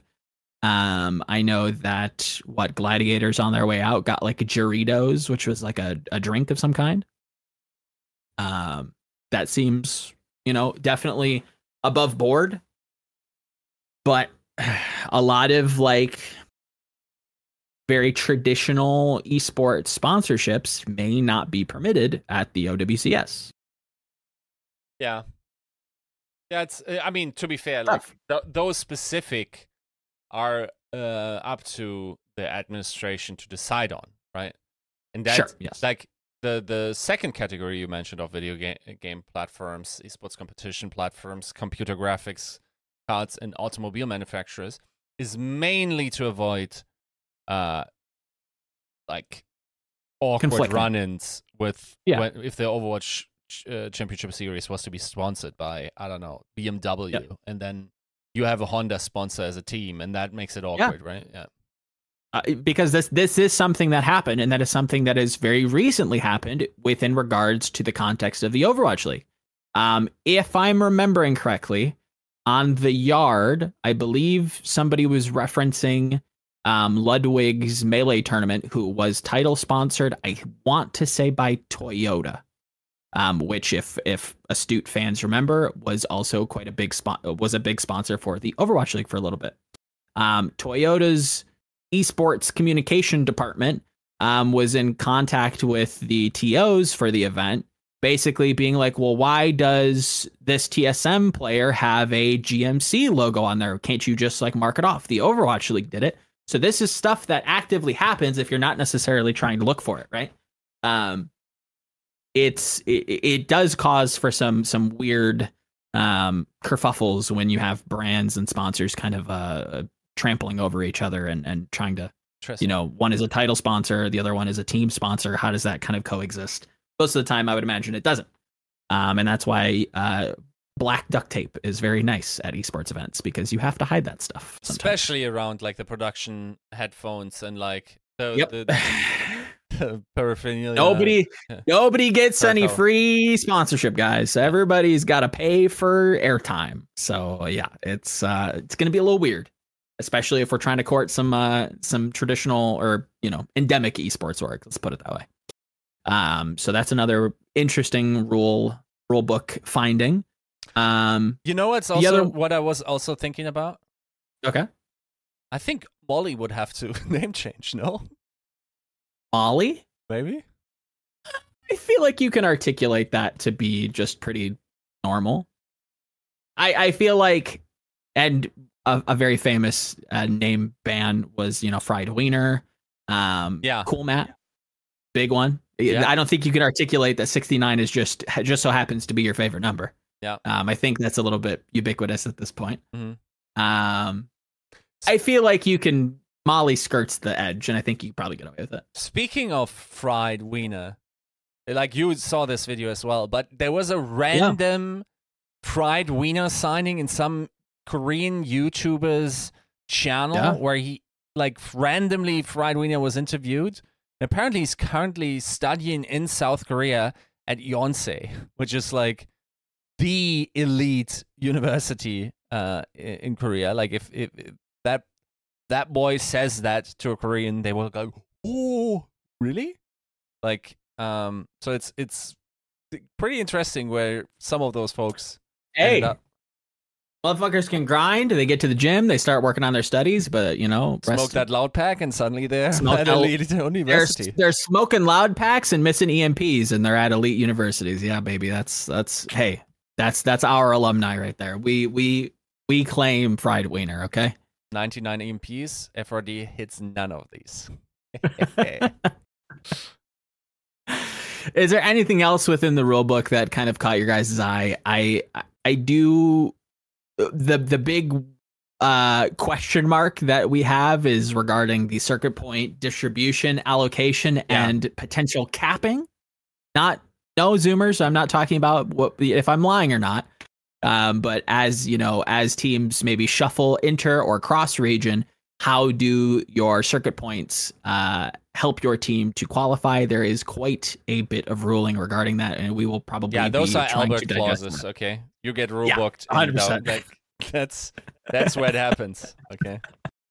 No more who are you signing? No more fucking sniping motherfuckers from Korea to try and boost your land chances. There's quite a bit of hurdles to jump through. I, Over. I will say one th- one concern that was previously raised is around uh, residents, and I can say that seems to be pretty airtight. Um, so if if Eric goes to the resident resident uh, players, be it If a say it citizen slower, or perm. I was about to su- suggest uh, thinking of Resident Evil. Um, Okay. or Resident Sleeper. Uh, resident players be a citizen or a permanent resident in a region within an OWCS. Thank you. uh, give me, give us a sec. Um, uh, uh, in an OWCS el- eligible jurisdiction in which your team is competing. Resident players may only compete in one eligible uh, jurisdiction per stage at a time. Eligible jurisdictions are established, blah, blah, blah. Th- those jurisdictions, okay, the ones you would expect. Uh, Suns, the, uh, like China and stuff like this. Also Australia. Then, non, uh. No, I think Australia might be one of the eligible. uh, Whatever. The important point comes here. Non-resident players not to be a resident or permanent resident in a region within an OWCS eligible jurisdiction in which your team is competing.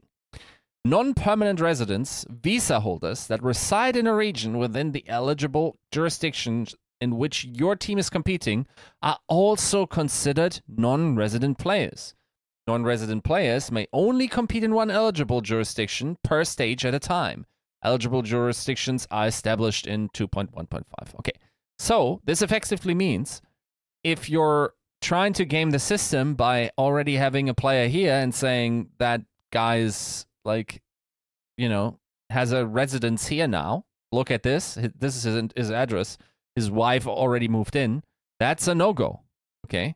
If you're just a visa holder and not like a do not have the citizenship, I wonder if a green card would apply, which by, the- by the way, none of the Overwatch players will ever get for, just for their career there Sure, yeah. um it's it basically closes that loophole that f- people found and Yeah. therefore really hard enforces the region lock uh, Yeah. which means like it will be hard maxed at two uh, of the four uh, of of the um of the actual active roster it's not just the starting roster Yeah. um so that's Am I crazy? Because you you you quoted it as like an Albert clause, right? Like you want to try to like get out. You want to try to make these rules as airtight to not have anybody you know weaponizing the rule set to their competitive advantage. Right. Which I respect those people. Okay, if you're gonna read the rule book and you find an advantage to leverage, you you fucking get after it. Okay. Now, am I crazy or does the timeline of, of events, especially with what he was quoted or or screen capped, um, does that not contradict itself, and does that not point towards maybe Mm. some of it of the first public feedback being implemented into the rulebook? I don't know. I, I think the problem is the ambiguity of the term resident. Um, sure, That sure, even in common parlance might have very different meanings. I Yeah. feel like resident um, in English can both refer to someone with a permanent revi- residence or just someone that or resides somewhere, right? Sure, that too. Um, so that that ambiguity invited some rule gaming. I feel like any self-respecting rule maker kind of saw this. Uh-huh. Um, and like the fact that it is in there now probably suggests that it was always going to, like the spirit of the rule was always going to be this. Um, I don't think they will would add something this quickly to this. Uh, but yeah, I, I don't know. I, I, I think the mere fact that we get to see these and like crowdsource uh, edge cases where basically like we we as a society come together in order to make Albert's job as hard as possible.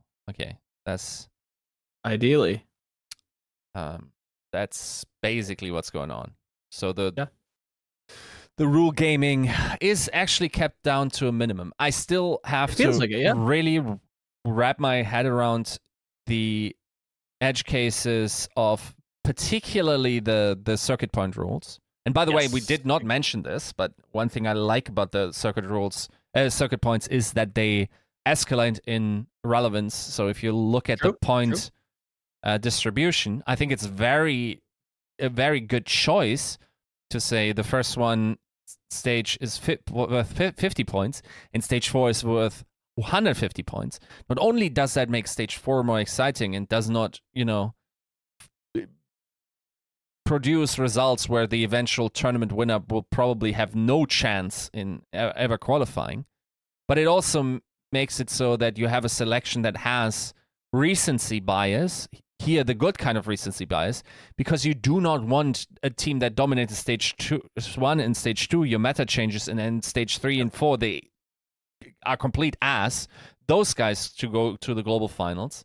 You want the most recently dominant team, maybe one that's dominated stage three and stage four rather than one and two, to mm-hmm. be privileged in their qualification, as that is the best proxy for a good tournament performance and for making your international finals, your champ- championship, to be of the highest quality. I I think there is a lot of discourse regarding uh this in other esports. I would uh, a lot echo a lot of your points that to if we rewrite the world finals as the you know ultimate test of who is the best team at the moment um which eh, i feel like is a accurate representation of what's going on most of the time um, then you want the best representation of the most recent set of play, not the farthest from it, right? Um, so looking at stage one, um, what I would really hate is if a stage one win resulted in an automatic berth into the global finals. That would suck. Why would that suck? Because esports changes at a fucking rapid pace. Yeah. The stage one team very likely will not have the same level of skill in six months Yes. just isn't going to be the case, right? So this is the most accurate way to have the most, you know, highest level competition as possible. Will it be bulletproof? No. Is it the best system? It, it's pretty close, I'd say. Another thing that I think I you you know we, we kind of loosely touched on was the fact that the circuit points are awarded at an on an individual basis, meaning there will be no shenanigans try of teams trying to sell their slots hmm which is again not a bad thing. They're getting they're getting ahead of a lot of uh, potential fuckery. Yeah. I, still have to wrap my head around the specific clauses in in the aggregation, specific aggregation in terms of transfers. I think that's that's a technicality that will maybe matter somewhere along the line, but I still have my wrap uh, have to wrap, wrap my head around the actual use cases of this. What is very important to to know is that circuit points do not transfer between regions. Yes. So I cannot go to uh, EMEA, farm stage one to three, and then try to get, or rather, I guess like I cannot farm Korea for stage one, two, three, Yeah. then go to EMEA, presumably because it's a an easier uh, qualification. Also because you have three slots, right? So like the, those trans- points are non-transferable across regions, and I would argue they would be. Unfortunately, that also in many cases will doom some players to not be. I, I actually would have to. Maybe that's wrong. I would have to look at the practical cases of what actually constitutes likely qualification because um it's very possible that you might just say okay because of the escalation of points fuck it. Like if I didn't play stage one, stage two in NA, that's not too bad because if I transfer to state in stage three to and uh play stage four as well for this North American team, I it's fine to start from scratch because the likely distribution of teams in the top three slots they're Right. not likely to be far too far away for me to have any chance of qualifying even though it will definitely put some heavy decisions making on on teams that um, would want to improve their performance in the second half so Yeah. i think there's there's ample incentive to not slack off too hard because the escalation of points yes it's 3x but I mean, at, at the highest level, that the, the differentiation between like first and second is not that large as to not make that an issue on uh, of Yeah. missing out on the first half. Yeah.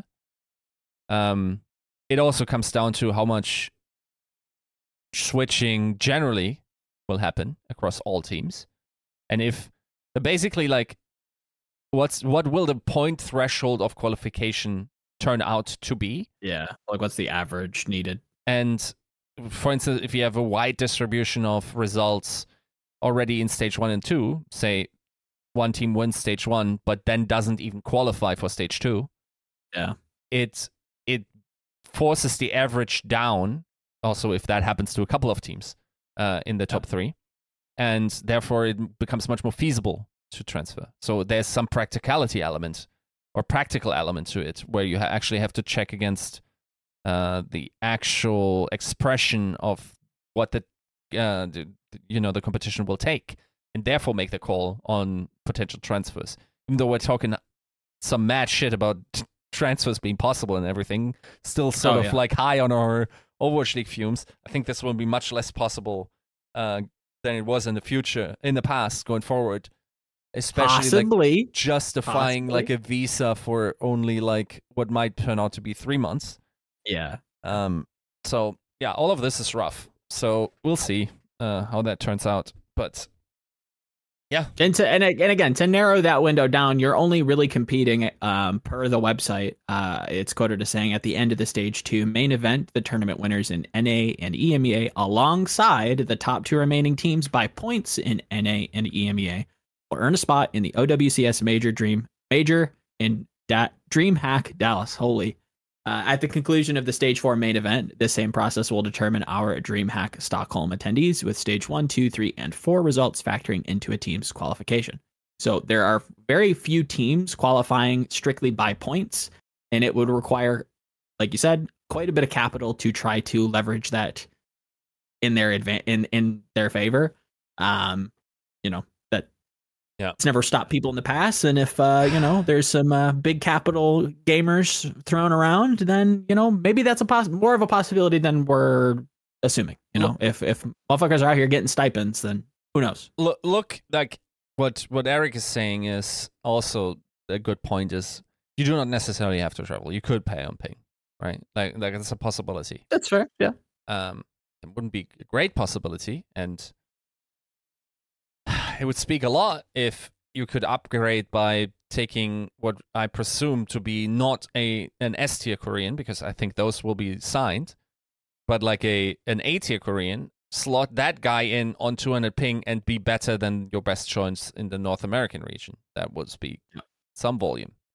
Um, but yeah, um, I, I think that there is, it's definitely possible for folks to do that. And I do not think the system should accommodate, I, I probably will. Maybe we will have, you know, ping settings and whatnot once again. Um, but uh, the that's, by the way, hey, that's not in the rules. What? Is it? Can can you can you uh look up latency or Oh yeah, seeing if there's any ruling on ping, playing from a ping would probably not be with the word. Uh, it would be latency, right? yeah, no, for sure, yeah. Yeah, and so like like cursory search does not include this. So the respective ping region is not defined in the rule set or who sets the location of the server, which even in intercontinental um, competition in NA, to my understanding, matters a lot, right? Like if you're a West Yeah. Coast team and you're playing an East Coast team, where the server is is pretty important. So all all those matters of latency have not been named in the rules. Now maybe that's whatever software assist server host all matches be, will be played on the applicable region listed below. North America, all matches will be played in USA Central. Oh, okay, it is mentioned. Okay, sweet. Um, all matches will be played in the game Netherlands. That's actually a big, It's yeah. a big deal for It's Europe for sure. Yeah. So this Central is awful for Korea, for instance. Oh yeah, Um, Netherlands is not great for. It's not too bad, to be fair. But yeah, that usually like for for NA viewers, there's usually some separation between Eastern European servers. Uh, most Central Eu- European servers will either be Netherlands or Frankfurt. Um, and then there would also be some more Middle Eastern-ish servers. Uh, I'm actually not sure where that location would be, but I, I think they also very frequently play.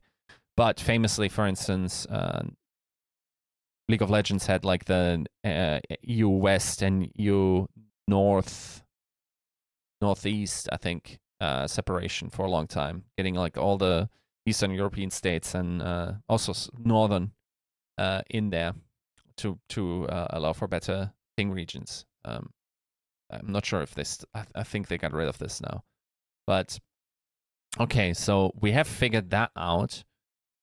Um, that they do not say that they will normalize for that particular ping region. So location might matter a lot. Uh, you would it definitely advantages if if there is no ping normalization, right? Yeah. Um, then being a Texan team is actually not that bad. good. Right. And it's and it, we know that Blizzard has the ping stabilization tool, but will that be uh, doled out to everybody? I know that the um, uh, the tournament realm type of verbiage is used a little bit in the rules, um, which means that at some point, um, FACEIT, and EFG may um, ask players to participate on the tournament client um, and give access. So that's also a, a, an interesting point. Um, yeah, as we as we go through the rule set, we will definitely be um, talking about this stuff because we have it. We might as well weaponize it and try to make this the best product possible um, through nothing else but sheer uh, nerd power maximized. Just try to find the the loopholes and make them blow them up as big as we can. Right? Yeah. Also, like I just saw, like okay, your account needs to be in good standing. That's also one uh, rule stipulation, right? Uh, Sure. Proper, proper posted on Twitter that he's been banned. Did you just get banned? Yeah. Of course, like it's it's very very likely to be just re- mass reporting because this guy actually is a living cheat code. Um so I hope this gets resolved, but yeah. Yeah. That's weird. Yeah, let, let's hope for the best that this is cleared up before before any of this hits the ground. Keep in mind um O O O O WCS starts in South Korea in two weeks, right? So Yep. Yep. So that's got to get pretty quickly remedied because their roster lock probably has to be even sooner than that, right? yes, So Godspeed, proper. Godspeed. Um, anything coming down the pipeline as we wrap up? no, it's just same old, same old. Um, Yeah, friend of the show, Baroy tweeted, "Appealing as a side job if you're not concerned about income, about the uh." I mean, yeah, it's not a lot of money. That's why I'm concerned about the the the teams kind of slow rolling things and not a lot of teams being interested. But you do you do have some evidence points that that combats me, but we'll see. We will see. Yeah, yeah. Yeah. No, but nothing really like that I would point out at this stage to come down the pike. Uh, we'll see. All right. Beautiful. In the meantime, enjoy some Overwatch. Get ready. February. Gonna get some competitive action once again. First season of the OWCS. Um, in the meantime, I will probably be playing Stormgate and playing a shitload of World of Warcraft as Phase Two is right around the corner. When it, when does it launch? Um, uh, phase Two for Season of Discovery launches February eighth. Oh, so damn. about a week. Yeah, a lot of new changes, a lot of very good changes. I have never been so happy at How good the is World of? Warcraft development. Um, I can send you some links. Druid's very good now and probably will continue to be. Nice. So, if you're a Druid player, shout outs. Um, yeah, that's what I'm doing. Um, I'm so over Pal, Pal World, it's not funny. Um, but yeah, that's it. 331 in the bag. We will see you next week with hopefully um some maybe new more news. We can just keep getting very lucky with news drops. So maybe we'll have more news for you. Who knows? Until then, Godspeed, proper. Peace.